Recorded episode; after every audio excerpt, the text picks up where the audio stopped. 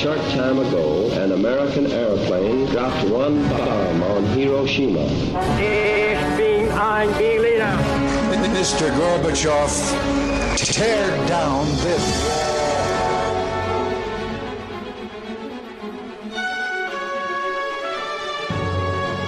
The American people, I think, is good people. They are. They have not to charge with the guilty of all the lies.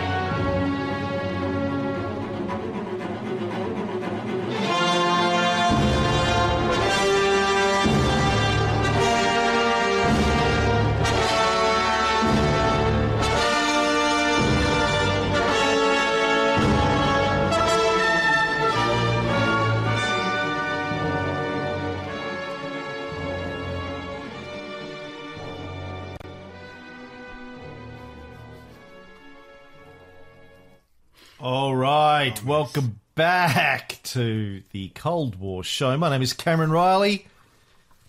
And I am Ray Harris. Hey Ray, how are you, buddy? hey, doing okay? Anticipating the next three hours.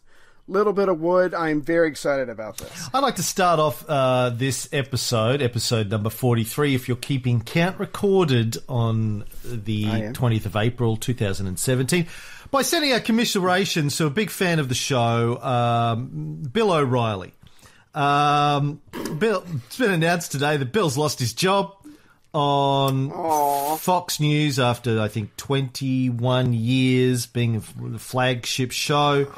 Um, Yeah. Not because of the uh, sexual harassment charges that uh, have been thrown against him during that time, but because, well, partly all the sponsors have left his show, and partly because the uh, bad PR is uh, making it difficult for the Murdochs to uh, Murdoch's sons to buy Sky TV over in London. It's Yeah. bad press, but. Um, yeah, I, I, I did suggest to the Murdochs because you know I'm tight, tight, tight with the Murdochs. Did uh, Right. have a bit of a tete-a-tete with Rupert once upon a time, and you know we, we keep in touch, we chat. I said, look, just bring me on, just drop the O, call it the Riley factor.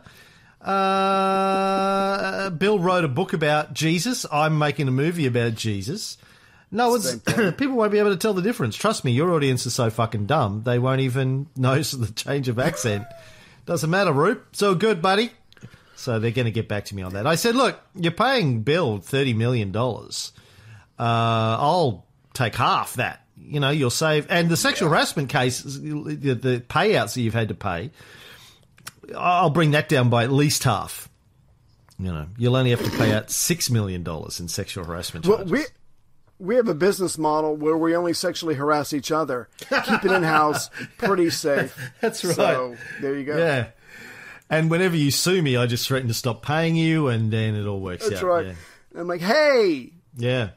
Um, Yeah. Before we get started with the show, uh, also, Patrick Turner, DEFCON 2 subscriber, thank you, Paddy, Paddy T, uh, reminded me the other day that uh, we still haven't answered his DEFCON 2 question that he asked back in September last year.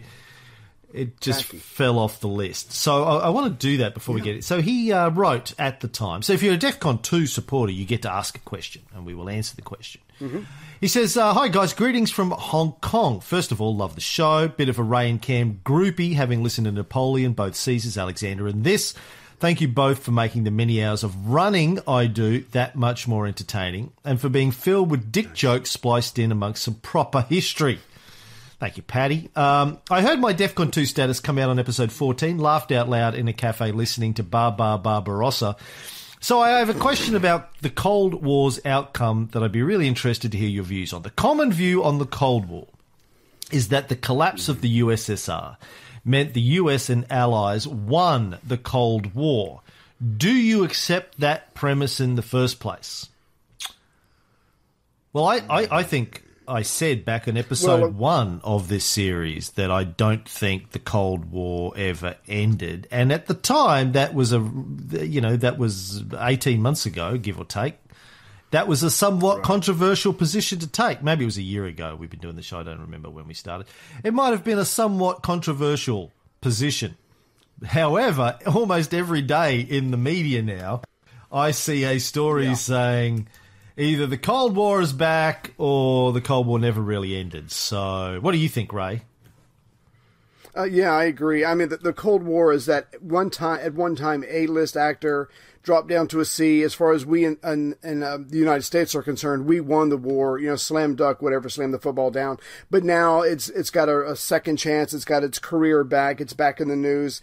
Um, we are the news is trying to gear us up to hate Russia, to be mad at Russia, but that flies right in the face of um, uh, our president, our fearless leader, Trump, refusing, almost absolutely refusing to say anything bad about Putin, bad about Russia or whatever. So America is, is generally confused, but you're right. The Cold War wasn't over. It simply morphed just because America emotionally and intellectually uh, took a sigh of relief, collapsed on the chair, and, and uh, we forgot about it for a couple of years. It was still there because you will always have nation states competing against each other militarily, economic, business, money, territory, whatever you want it, whatever you want to call it. So it has now raised its, um, it's now resurfaced or what, however you want to put that. But uh, it it never changed, it never went away. It's just morphed, and now it's back in the news, and hopefully it's going to help all those people who have newspapers and websites sell a lot of news, sell a lot of ads, because that's why they're promoting it so much, By the way, our f- like we talked about before. our first episode Yeah. was March 25th, 2016. So we are 13 months in, man. Baker's dozen. So you called it. You I called it. called it. Um, yeah, I think as we said in the early episodes, when you break it down, 13 months we've been doing this, we're still getting through Yalta. we're still in 1945. Quality, baby. What the fuck, man? We- A year, over a year, we haven't got out of 1945. We haven't even got to the A bomb yet. We haven't even got to Hiroshima. Jesus Christ. Anyway. Well, we could have stayed on economics this entire time because that's Yeah. what it comes down to. But anyway, please go on with your Well, that's story. uh, that's what we said at the, the beginning. What the Cold War was about, um, as pretty much every other war that's ever been fought, it's about economics and security, trade and security. And on top of that, it was the Cold War because the, the two quasi superpowers. I don't really think the Soviet Union was a superpower at any j- juncture because they were fucking a hollow shell, but uh, had nuclear weapons, and so they didn't go head to head in a, a all out mano a mano Cayman Ray and Vegas type uh, action. They they did this cold behind the thing thing, fought proxy wars, cetera, so they didn't end up nuking each other. Um, now, what's changed? Uh, they're still fighting an economic war. They're still concerned about their respective security, and they've still got thousands of nuclear weapons uh, at their command. So nothing's really happened. They're not friends, definitely. They've never been friends. There was maybe a small detente for 10 or so years while they worked them, yeah, sort of worked out some um, internal shit in the Soviet Union after Gorbachev, between Gorbachev and Putin. Um, But yeah, no, it never really, never really went away. I would say, Paddy. Okay, more Paddy questions. Uh, what top three things would have had to change for the USSR to have come out as the world's only superpower instead? You want to take a crack at that one? magic wand. no, um, no. The ruble would have had to have been de, the de facto currency um, of the world. It would have it would have had to have been the dominant factor uh, currency in the world. That was never going to happen. So um, I don't know. You don't even need the other two if you can get that. But that was never going to happen. So um, to me, to my thinking, never really possible. Unless the US had actually uh, been attacked, like the rest of Europe and, and Russia was. I mean, if, if somebody had been able to, if the Nazis or the Japanese had been able to, during World War II, had been able to bomb the fuck out of uh, the, the major capital cities of the United States, or if the Russians had been able to do a sneak attack at some stage. But yeah, I mean, uh, as we've said a number of times on the show, um, the US came out of the of World War II virtually unscathed um, when the rest of the world's major economic centres were decimated because the war was fought in Europe and um, not in the Americas. So, y- y- the only way that the USSR could have come out on top was if they'd come out with more money than the United States came out of it with, and the only way that could have happened is if the US had had to would have had to have fought the war on the same level of involvement, I guess, as uh, Europe Right. and um, the Soviets. Another option is uh, after the war. Obviously, with McCarthyism, we we began the process. Uh, we thankfully we didn't go very far. We began the process of tearing ourselves apart. Who needs an, an external enemy when you can turn on each other and, and, and you know ruin people's lives? So again, that would have been if you could have taken that and maxed it, you know, times it by a thousand. Maybe that would have done something where the actual um, fabric of American society breaks down. But again, that didn't happen. We had the dominant economy, so we're not. And like you said, we're not. We were unscathed. So yeah, Well, we are. We aren't going anywhere. Yeah, you are. It's happening now. The fabric of the Oh, it's US happening now. oh, absolutely. Yeah, Yeah, fuck, yeah. No, that's that's why I live in the middle of nowhere, and I mean, whether it's a war or zombies attack, I'm fucking prepared. I'm, I live in the middle of nowhere. I, I'm I'm going to survive, and most of you will not. It's been nice now. I thought there were like legal reasons why you had to live in the middle of nowhere, nowhere near children's schools or you churches. promised me we, we wouldn't bring that up. Um, his last question is: Do you think that there is an alternate universe which is worse than our own, uh, where the lesser evil prevailed? Um, yeah, well, of course there is. Yes, I've read. I've read Trump. about it. It's got called the Trump name on it.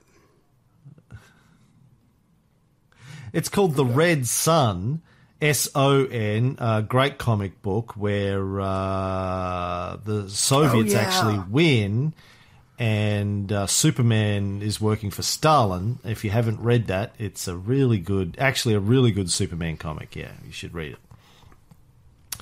Thank God he was American. Yeah.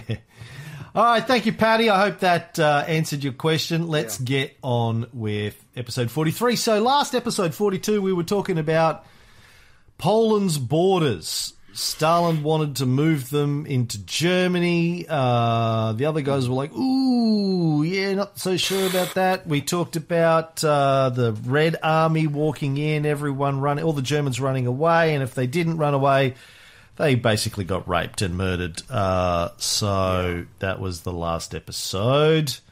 Um, Le- Ended on a high note. yeah.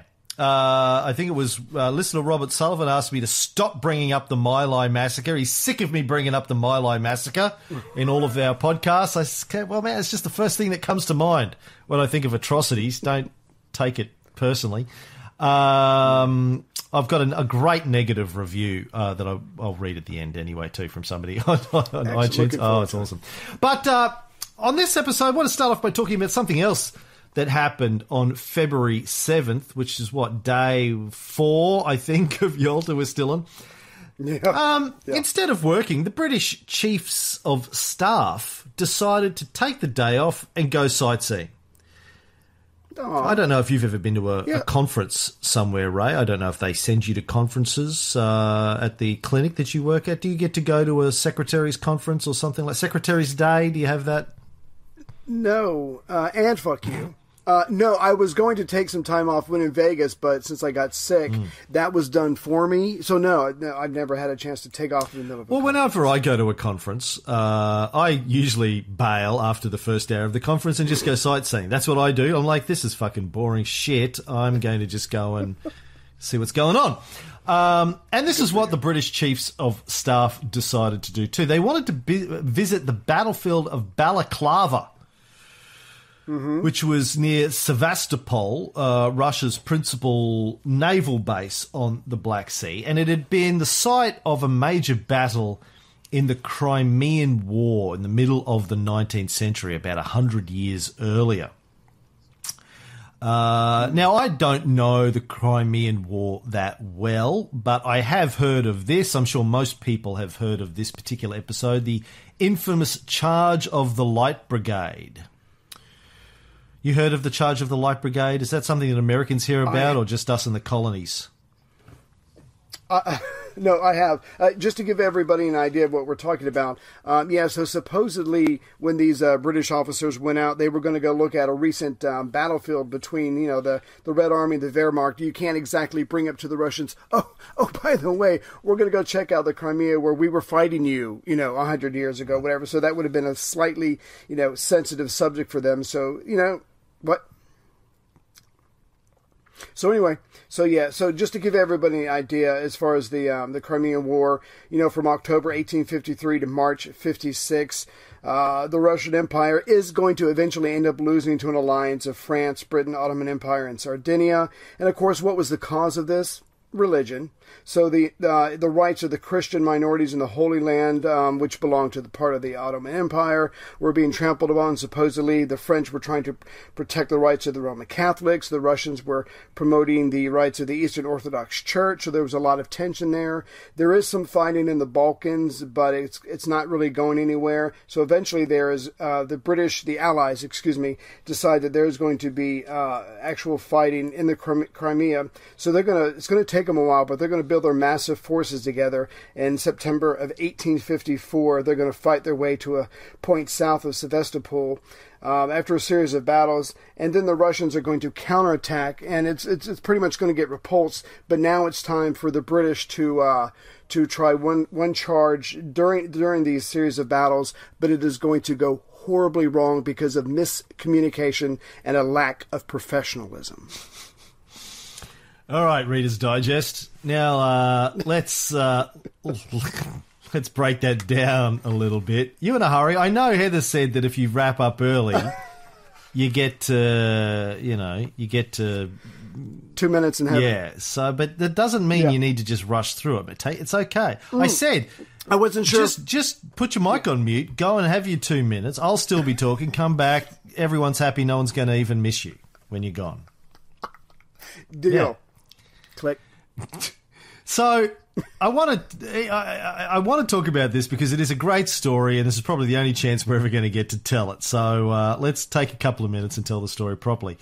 So, as you said, this was a war. Well, it was supposedly officially something to do with religion, but of course, it's rarely, if ever, got anything really to do with religion. And this is a prime example. It had nothing to do with religion. It was just the pretext for what was going on. Napoleon the Third uh, Na- the Napoleon the First's uh, dumb nephew.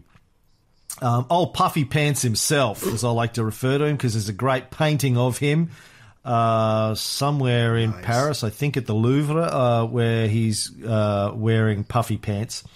They look like they had uh, uh, uh, little tubes. Somebody had to blow them up like a, a balloon. Just think if that was your job. Yeah, he, yeah, it was somebody's job. Uh, uh, these are not puffy enough. I need them to be more puffy. I need to blow. Blow, I say. Um, the French Catholics. Um, he needed to get the French Catholics on board uh, to shore up his political support, and there was this battle going on in Bethlehem, in the old country, over control of the Church of the Nativity, the supposed birthplace of Jesus. Um, now, of course, that whole region, Syria, Palestine, was part of the Ottoman Empire, which was tottering at this stage, even in the mid 19th century.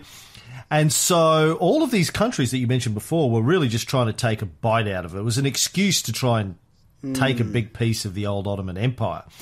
Now, the French Catholics wanted control over the Church of the Nativity, but the Russian Orthodox Christians and Tsar Nicholas I of Russia also wanted control of it.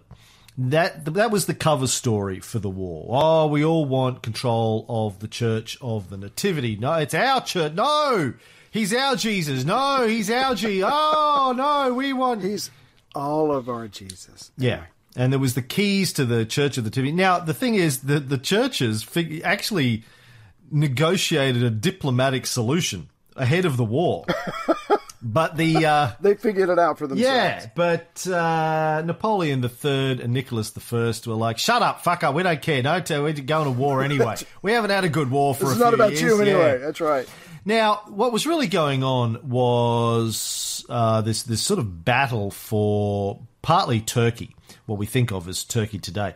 Uh, Tsar Nicholas wanted Turkey sort of subservient for the sake of Russian security, as we've seen over and over again in this series. Uh, a buffer zone has always been important to the Russians, and this was true even in 1854.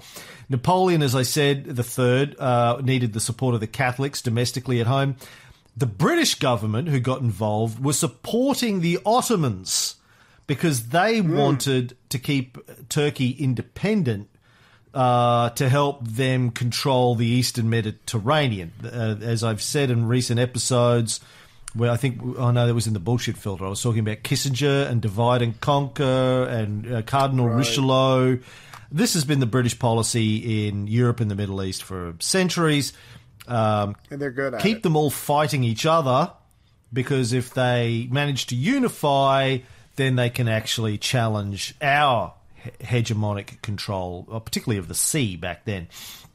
Um, so as usual, it's about trade and security. So anyway, as you say, there's this big battle that sort of comes to a head at this big battle in Balaclava in the Crimea in 1854.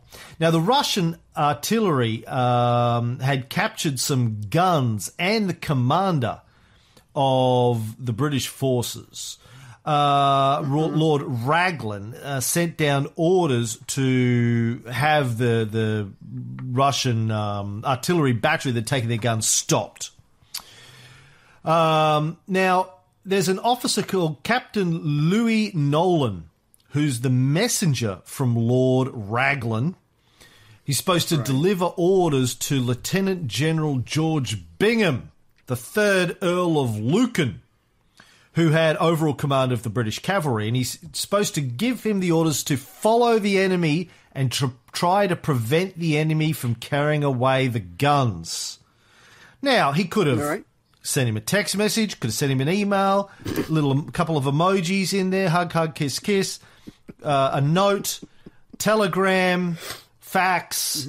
Uh, but no, he wants to deliver it in person. Uh, he has a letter from Lord Raglan that he's supposed to hand over, but instead of handing over the letter when Nolan turns up, he, you know, he was a frustrated theatre major, and um, he did a little performance. He said, "There, my lord, is your enemy. There are your guns," and he swept his arm across the field like he was doing Shakespeare. oh Shit. Now, Lucan, uh, the Earl of Lucan, George Bingham, said, uh, What guns? What, what guns are we supposed to go? And he goes, There! And sweeps his arm again across the field. But where he finishes with his wide sweep of the arm, he's pointing to the wrong Russian artillery battery. Fuck. You got to know to gesture Shakespeare style. You got to get that right. Yeah, with a sword, you point in the actual direction. So exactly. Uh, Lucan sends off the cavalry. They they charge towards the wrong Russian artillery battery. They're being led by Major General James Brudenell, the seventh Earl of Cardigan. Uh, he had a lot of cardigans, that guy. Let me tell you, when you're the Earl of Cardigan, man, you are never short of a cardigan. yeah. Good old No, Cardi. always, always snug. Yeah, always warm. And they get mowed down, this uh, British cavalry force. Now, the first to get mowed down is Nolan, the messenger. Oh shit. Yeah. because he rode out in front of it. Now, historians don't really know whether he rode out with them because he wanted part of the glory. Or because he saw Mm-hmm. they were heading in the wrong direction and was trying to stop them. Wait, wait, I, I, can't, I might have been a little bit uh, over dramatic with the arm. No, no, not that one. This one over here. But he died, so no one knows what the real story was. And it was a bloodbath. 107 men out of 676 were killed. Another 187 were wounded, 50 captured, 400 horses slaughtered. Now, I love this. Uh, there was uh, Captain Godfrey Morgan, uh, who was there, saw what happened, and he later wrote his memoirs. He said, the shell, the first shell burst in the air about a hundred yards in front of us. The next one dropped in front of Nolan's horse and exploded on touching the ground. He uttered a wild yell as his horse turned around and with his arms extended, the reins dropped on the animal's neck. He trotted towards us, but in a few yards dropped dead off his horse. I do not imagine that mm. anybody except those in the front line of the 17th Lancers saw what had happened. We went on. When we got about two or three hundred yards, the battery of the Russian horse artillery opened fire. I do not re- recollect hearing a word from anybody as we gradually broke from a trot to a canter through the noise of the striking of men and horses by grape and round shot was deafening, while the dust and gravel struck up by the round shot that fell short was almost blinding, and irritated my horse so that I could scarcely hold him at all. But as we came nearer, I could see plainly enough, especially when I was about a hundred yards from the guns. I appeared to be riding straight on to the muzzle of one of those guns, and I distinctly saw the gunner apply his fuse. I shut my eyes then, for I thought that settled the question as far as I was concerned. But the shot just missed me and struck the man on my right full in the chest.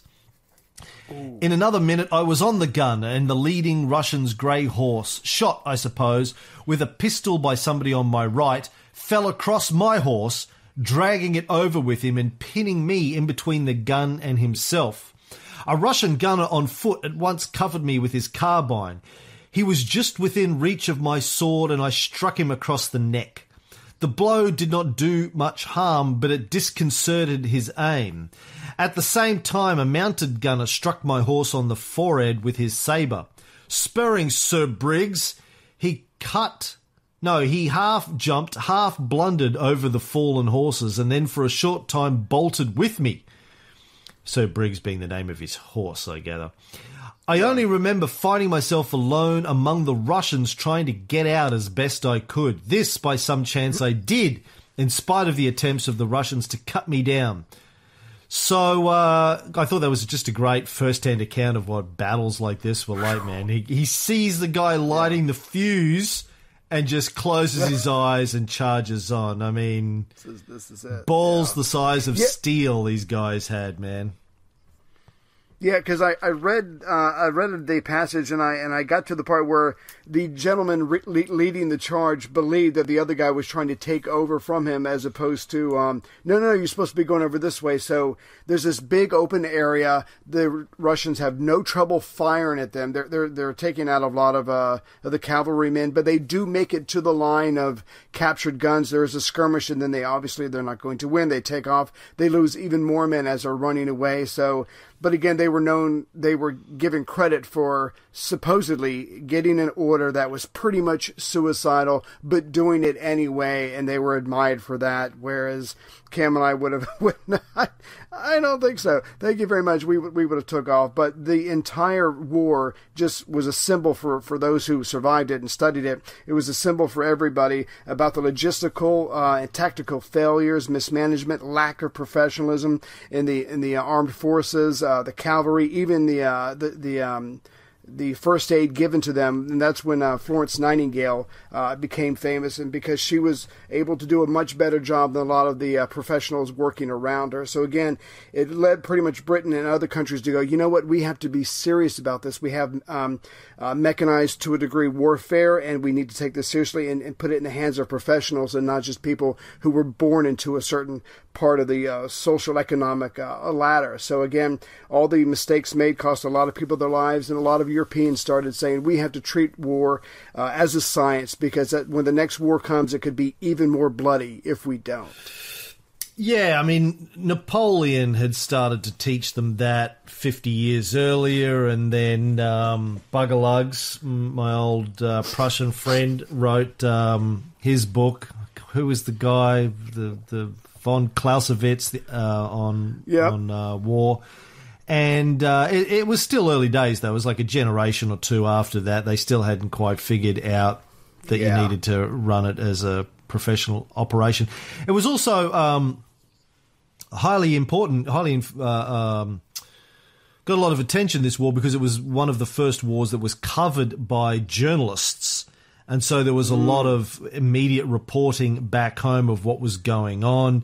And I'll cover that in a bit more detail in a second. But I wanted to just also point out that uh, Lucan, who had overall command of the British cavalry, and Cardigan, who led the charge, were actually brothers-in-law.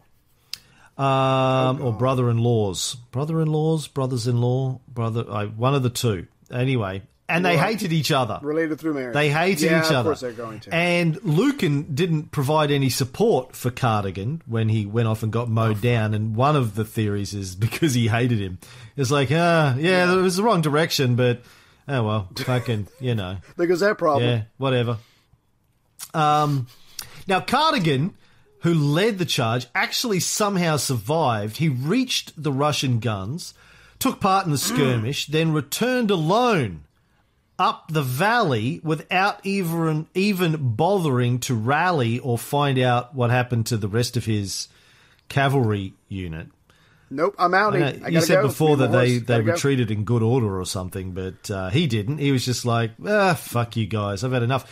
Um, he was just angry at Captain Nolan, who, as you said, he thought had tried to take over leadership of the charge. He rode. He rides back How up. dare you, He rides back up the valley, and then, can you believe this shit? Left the field of battle, went back to his Mm-hmm. yacht in Balaclava Harbour, where he ate a champagne dinner. Now, Well- I'm not exactly even sure what that is. I think it's where you just drink a bottle of champagne and go, oh, that's dinner. till you pass out. Yeah. yeah. yeah. Um, so, yeah, you know, that's. Uh, I I would argue I would argue that he's never had better tasting champagne his entire life than when he survived that asinine charge and retreat. And if and if you actually can get away, then that's a pretty good. Uh, that's what I call a pretty good order. But I'm sure that that champagne tan tasted fantastic with all the bullets whizzing by. Can you imagine Julius Caesar or Alexander the Great or Napoleon uh, being in a disaster and then going, "Oh fuck you guys, I'm going back to my tent to drink champagne." Pompey the Great, Alexander- Pompey the Great, absolutely. But uh, Yeah, yeah, yeah, yeah. or even Marcus Antonius, but uh, not not the other guys. Alfred Lord Alex? Tennyson yeah, go ahead. Alfred Lord Tennyson wrote a very famous poem about the charge of the Light Brigade that uh, I'm going to fucking run, but it, I'm going to read. But it was published six weeks later. This is what I'm talking about. Sort of the the relatively quick um, Wow. media coverage of this, Instant coverage. and this is very famous, and, and it's and it's worth a read. It's worth knowing. Right. Half a league, half a league, half a league onward. All in the valley of death rode the 600. Forward the light brigade, charge for the guns, he said. Into the valley of death rode the 600. Forward the light brigade, was there a man dismayed? Not though the soldier knew someone had blundered. Theirs not to make reply, theirs not to reason why, theirs but to do and die. Into the valley of death rode the six hundred. Cannon to the right of them, cannon to the left of them, cannon in front of them, volleyed and thundered. Stormed at with shot and shell, boldly they rode, and well, into the jaws of death, into the mouth of hell rode the six hundred. Flashed all their sabres bare, flashed as they turned the air, sabering the gunners there, charging an army while all the world wondered. Plunged in the battery smoke, right through the line they broke. Cossack and Russian reeled from the sabre stroke, shattered and sundered. Then they rode back, but not, not the six hundred. Cannon to the right of them, cannon to the left of them, cannon behind them, volleyed and thundered. Stormed at with shot and shell, while horse and hero fell. They that had fought so well came through the jaws of death, back from the mouth of hell, all that was left of them, left of six hundred. When can their glory fade? Oh, the wild charge they made! All the world wondered. Honour the charge they made! Honour the light brigade! Noble six hundred. And scene. Thank you. Nice. So many famous lines from that that everybody knows. They might not know where it came from. Yeah, cannon to the right of them, cannon to the left of them. Um, from. Nice. yeah, yeah. There's not to reason why, there's but to do and die. How ah, many dumb young cunts have been sent off to kill and be killed with those words being recited to them and them thinking Yeah. that's the sensible, noble thing to do? And when we get to the third sh- third episode that we're going to record tonight, we're going to find out uh, General Marshall found out what some Americans were doing against the Japanese in Manila. Kind of this sporting attitude, and he's not going to he's not going to be too happy about that. So things haven't changed very much. So, what do we all learn from this? Well, nothing much except that the British Chiefs of Staff like to go on a holiday. Um, meanwhile, the Americans stayed behind and managed to convince the Russian military uh, leaders who were at Yalta to put the question of Soviet support for the war against Japan on the next day's agenda. They also finally reached agreement on the bomb line, the demarcation line in the combat area between sort of the Americans and the British and the Russians, where they could safely bomb the fuck out of the Nazis without endangering the Allied troops. And we're going to talk about that in a lot more detail. Yeah. So as far as the Americans are concerned, when they come to Yalta, two big things are on FDR's mind. And before this, um, before researching for these next three episodes, I did not appreciate the amount of stress FDR was under because he always comes across as so smooth and carefree and polished, and he's got a cigarette in his cigarette holder, and he's always being snarky with his comments. And he was, he was intelligent, he was smooth, but he is under incredible amount of pr- um, pressure from his military. So when he comes to Yalta, he only cares about two things: one, the Security Council vote which they've already taken care of to a degree, and two, getting, like you said, getting the Russians to come in the war against the Japanese, and we'll see um, specifically why a little later on. But the Americans are starting to get stressed. This is day four of the conference. They're not getting anywhere. The, like you said, the British are out sightseeing. This is um, February 7th. It is time to finally try to get something out of the Russians, and so the Americans are going to take it, especially the American military commanders, are going to take it advantage of the British the the, the British lack of presence, and they're going to really push push the Russians on this because they have to get this done before Yalta is over, and it is almost wrapping up. Yeah, it was only supposed to go for five days, and so this is the last mm-hmm. day's agenda they're trying to sort out here. Now, Right. one of the things the military military commanders wanted, particularly the Americans, is they wanted to be able to make direct contact with the Red Army's commanders. Eisenhower wanted to be able to pick up a phone and talk directly to the Red Army's commanders so they could coordinate actions on the field. And this was kind of important because at one point the Americans had actually bombed the Red Army by mistake.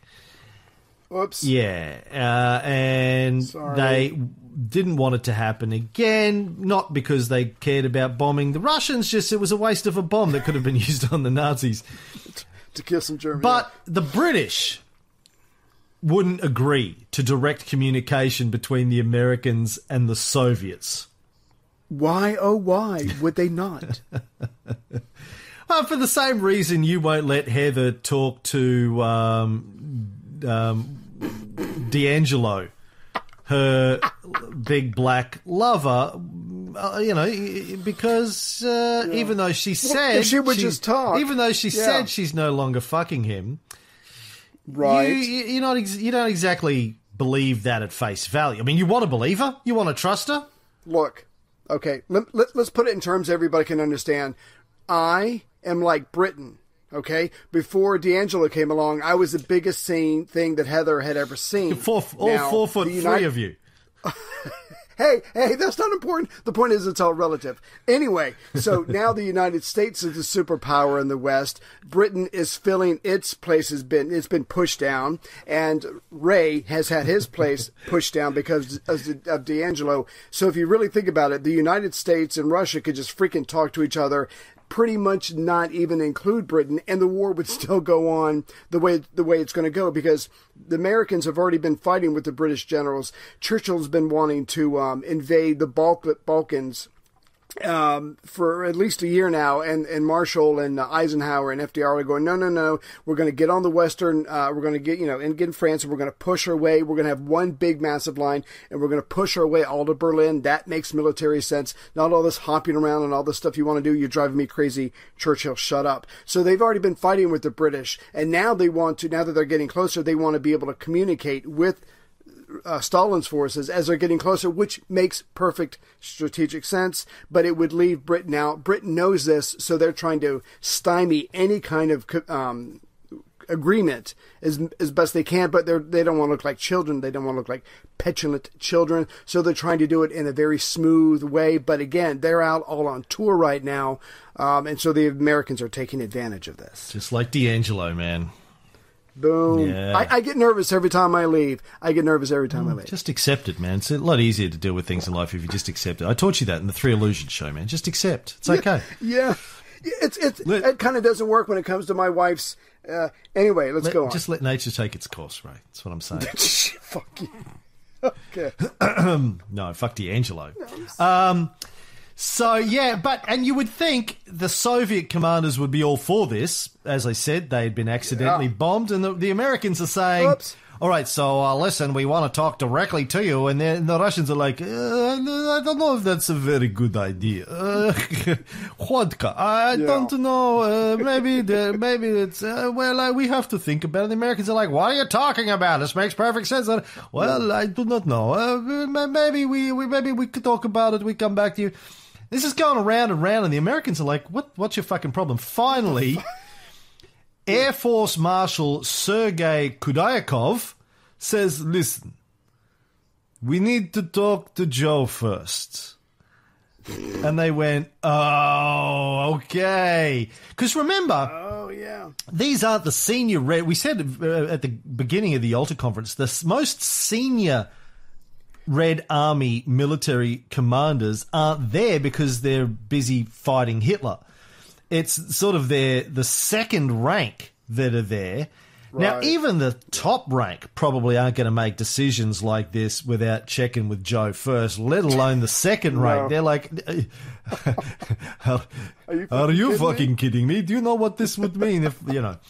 And they and, and of course the Americans and the British didn't really understand what it was like to live uh, under Stalin. They hadn't experienced that complete centralization of command under one person. So, I mean, Americans now understand that because you're under Trump. But Yeah. before then, Yeah. it, They had to see it firsthand. They had to actually watch these grown men, past middle age, in military uniforms, stutter and stall. What is wrong with you? This obviously makes good common sense. They had to witness it firsthand. Even General Deane, uh, the head of the U.S. military mission in Moscow, he knew about this, and he even told them. He said, "Look, there's only one person in Russia for which a foreigner can sometimes attain." obtain a decision at, at a meeting, and that's Marshal Stalin. So you're Westerners, they don't trust you, they don't trust even talking to you because it's going to get back to Stalin. So do not expect any decision from them, no matter how minute,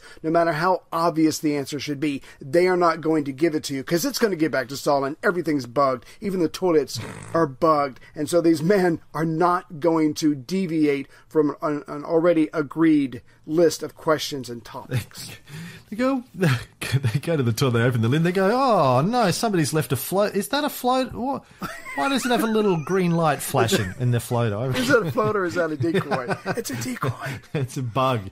It won't flush. I'm trying to flush it. It won't go down. You gotta, you gotta stuff a bug somewhere in there. You just stuff it in a turd. Um, Oh my now, god. They hadn't lived, the Americans and the British, obviously, through the Great Purge, which was only eight years ago at this stage. The Great Yeah. Purge had been going on, 36, 37, somewhere around that. So the, the, the Russians, of course, it's very, it's very clear in their recent memory. Um, Now, Khudyakov uh, is a great case in point. His original name was Armenak Khanferiants. Um, in 1918, he was living and working in Baku, the largest city of Azerbaijan, and he joined the Bolsheviks, organized the Red Guards of Baku. So he was a you know very early jumping on the Bolshevik bandwagon. during the Russian Civil War, he was saved from drowning in a steamer that was sunk by a British gunboat. Let's remember that the British and the Americans decided to jump into the Russian Civil War to support the Tsars. Um, but he was saved by his friend Sergei Khudyakov, who was later killed in uh, the fighting in the Civil War. So Khanferiants adopted Sergei's name as his own as a memorial to the man who saved his life. Wow. Isn't that That's a, that's pretty. that is, isn't it? Can you imagine doing? That's a big that's a big fucking thing, man. Well, actually, I can because I'm going to be in Australia for three weeks, and I'm sure there's a lot of animals that are going to try and kill me. So who is going to save who? It should be Hmm. Don't refer And then the names don't refer to. Queenslanders as animals. That's racist. Just call them subhumans, uh, rednecks, uh, or bogans, as we call them here. Okay. Um. Okay, Bogans. I gotta write that down. Well, Don Draper did that. Obviously, we know Don Draper took Don Draper's That's name, right. um, but uh, you know, not for saving his life, really, for getting killed because Don Yeah. Draper, whatever his original name was, was an idiot. Um, anyway, uh, he, he takes his name. Then in 1931, uh, the new Khudyakov goes to Moscow, attends the uh, Military Air Academy, graduates with honours only in 1936. Good timing because mm-hmm. the Great Purge is going on, so he's he's the the new police academy comes out when everyone else is getting killed. Quite quickly, like a year later, he becomes head of the operations branch of the air staff, and a year after that, chief of logistics management for the Air Force. Now, I've got a theory on this. I mean, qui, qui Yeah. bono, who stood to profit from the Great Purge? Khudyakov.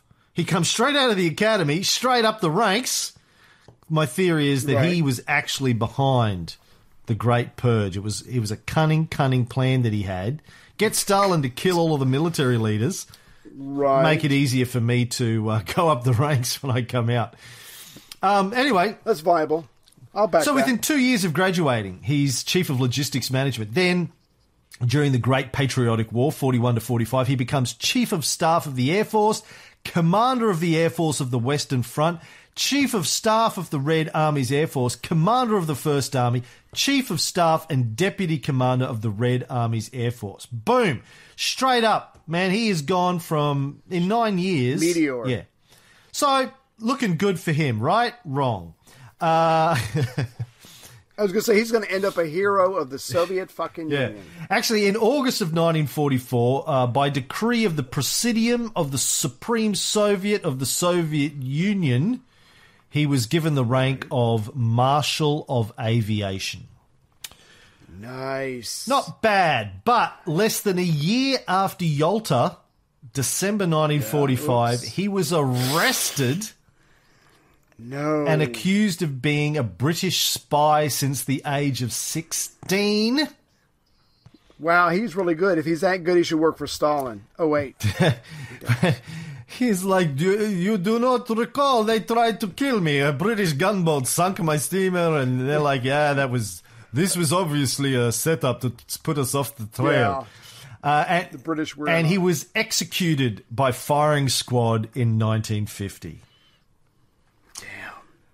Now was was that was that the Soviet leader, relatively speaking, of course, during Yalta that was more open. Yes. um, and and and was more comfortable with um, talking to the Westerners. I'm sure that did not help him. If not, if that did not directly sink him in Stalin's eyes, it just took a while to get all the paperwork going to come up, trump up some charges uh, to get him arrested. Yeah, no, you're right. He was he was fairly well liked, round faced, fairly affable kind of guy. The Anglo Americans liked him, and that probably, as you say, not good on the CV.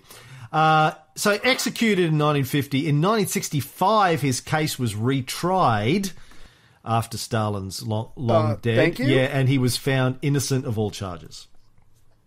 Although I'm sure that meant a lot to Uh, him. probably meant a lot to his family, I guess. Uh, they might have got some sort of Yeah. a meager payout. Yeah, out of prison. Yeah, yeah. Um, so yeah, that's what happens. Even when all he said was, "We need to check with Comrade Stalin, and that was that was probably enough to have him executed.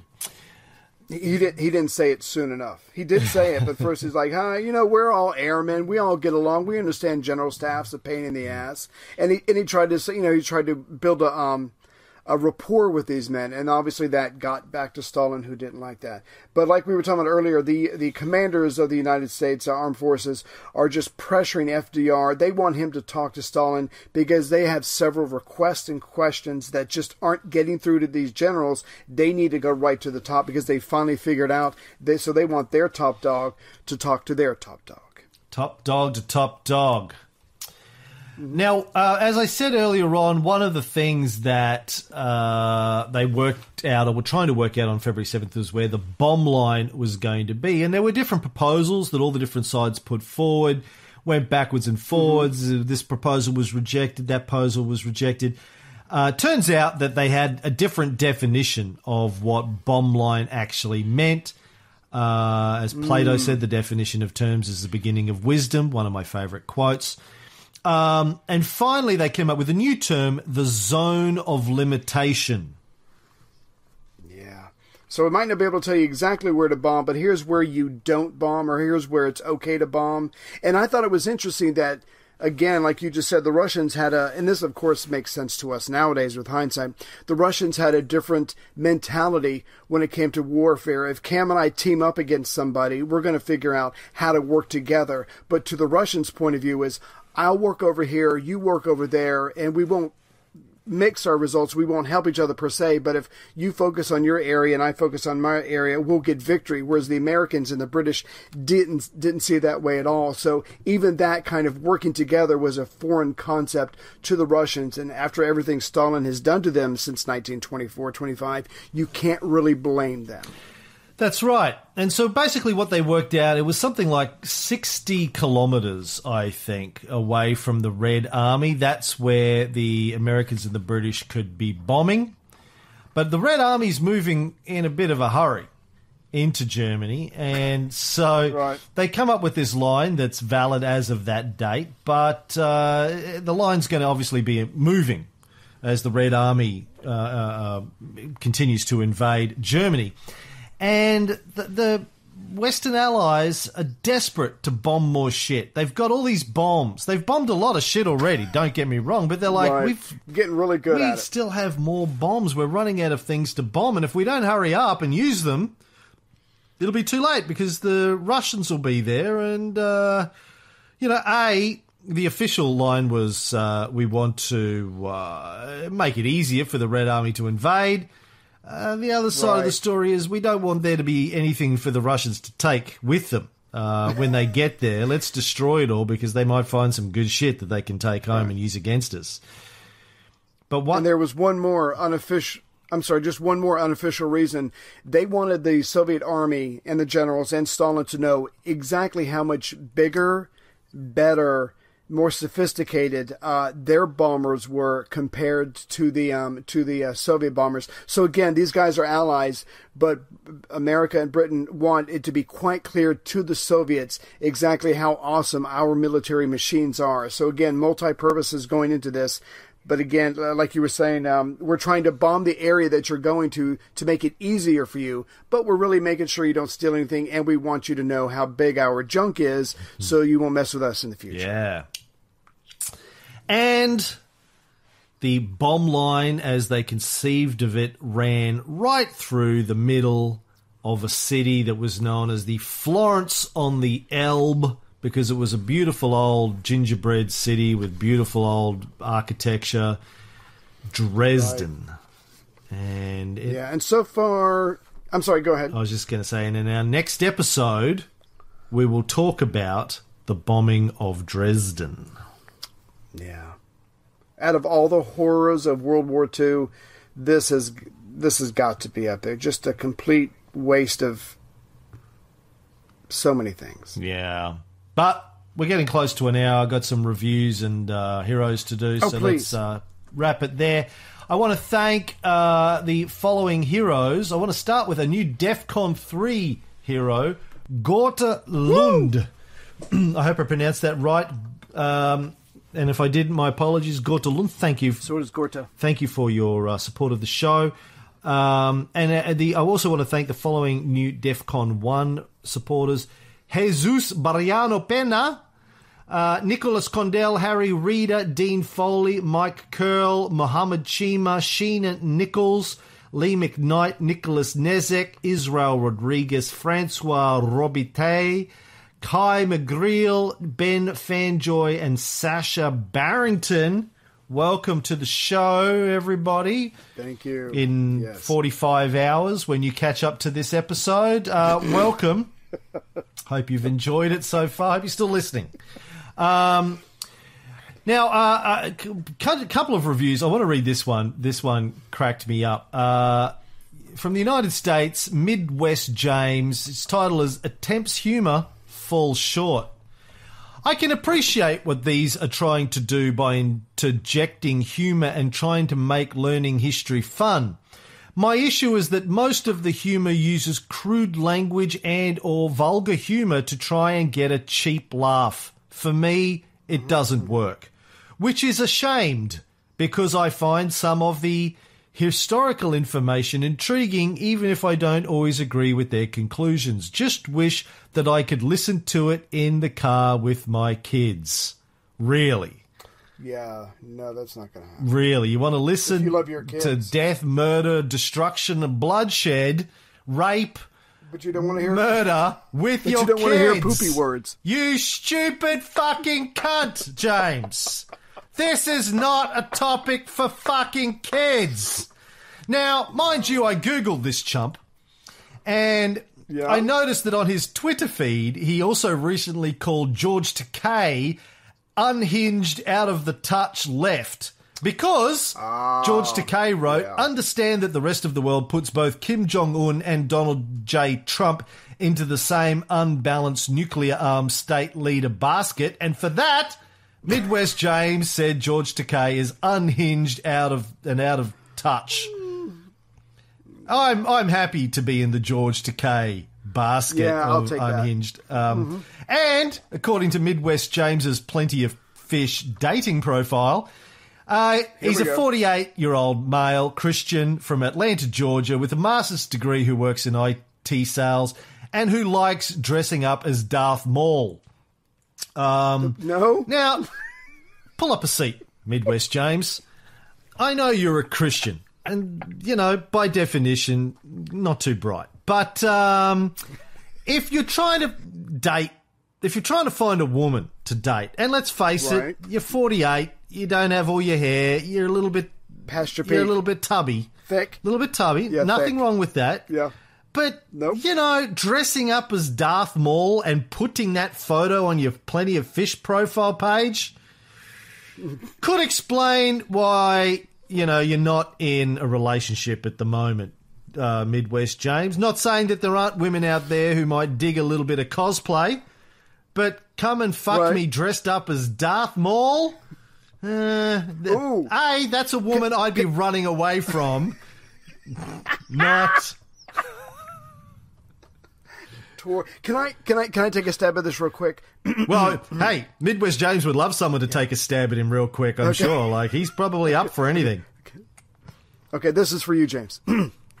At last, we will reveal ourselves. At last, we will have our revenge against the Jedi. Yeah! I hope they got him off. I hope they got him off. Darth Maul impersonation. Um, or I have no Fox life. was watching. We were watching late, so, the lightsaber duels with Darth Maul this morning over breakfast, and he was like, "That scary guy." That's what he calls Darth Maul. That scary guy. so uh, So don't dress up That's like. Midwest James. Uh, so let me go to a good review. Thank and you, here, James. keeping with the Star Wars theme, Louise Skywalker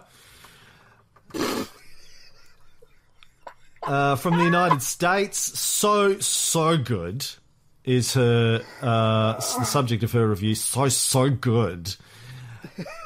Uh, imagine if your two favorite history teachers were hanging out, drinking a bit of limoncello, and decided to give an uncensored, well researched, and well sourced account of the entire Cold War. That would be Cam and Ray's Cold War podcast. I'm sorry. I, I don't know why I'm doing it in this like bad Valley Girl accent, Louise. It's just the so so good. I'm not having a crack, Louise. It's just the so so good thing. No, we love It you. comes complete with historical humor, swearing, dad jokes, and challenging your presumptions.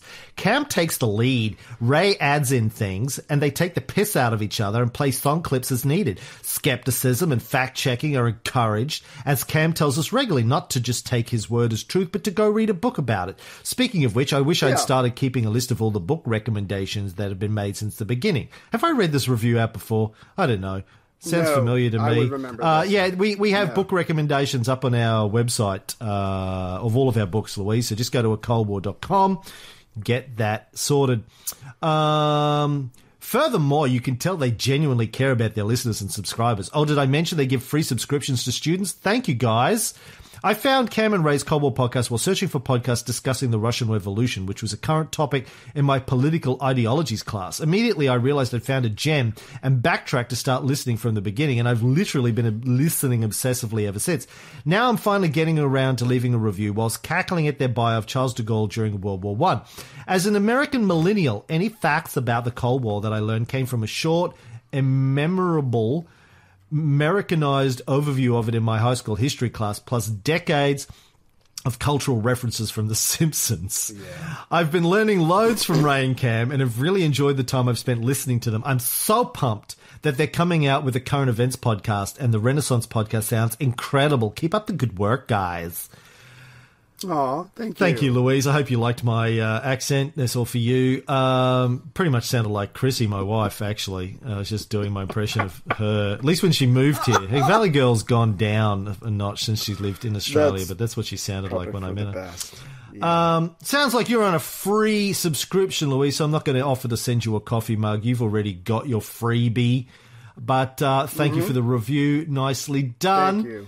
I'll read another one here uh, that may get a, a, a mug. Um, uh, Andy Haggers from the United Kingdom. Hurry up, Andy says. Okay, uh, British accent, British accent, British accent. Um, Hurry up. That's all I got. That's all. Drop your age, baby. Drop your age. What can I say? This is a fun, crude, and highly entertaining podcast that gets past the tip of the Cold War and pushes deep into history behind it. Only the way it's going in the current global strife, you may need to hurry up before we all have to break out the Factor 5000. Honestly, sign up to this podcast and just enjoy the history. Remember, it's not just a tip of history, but the whole thing. I'll, I'll, yeah, I don't know what that was. Some little bit of little bit of Michael Palin in there somewhere. I think I don't know. Yeah. Uh, thank you, Andy done. Haggers. Uh, send us an email uh, to email at a coldwar.com with your address. Well done, we'll Andrew. send you a thank you gift. And that, ladies and gentlemen, is episode forty three.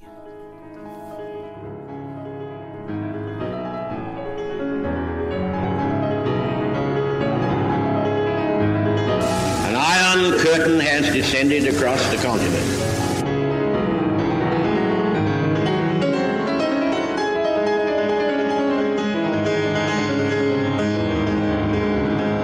of the Soviet military buildup on the island of Cuba. The purpose of these bases can be none other than to provide a nuclear strike capability against the Western Hemisphere.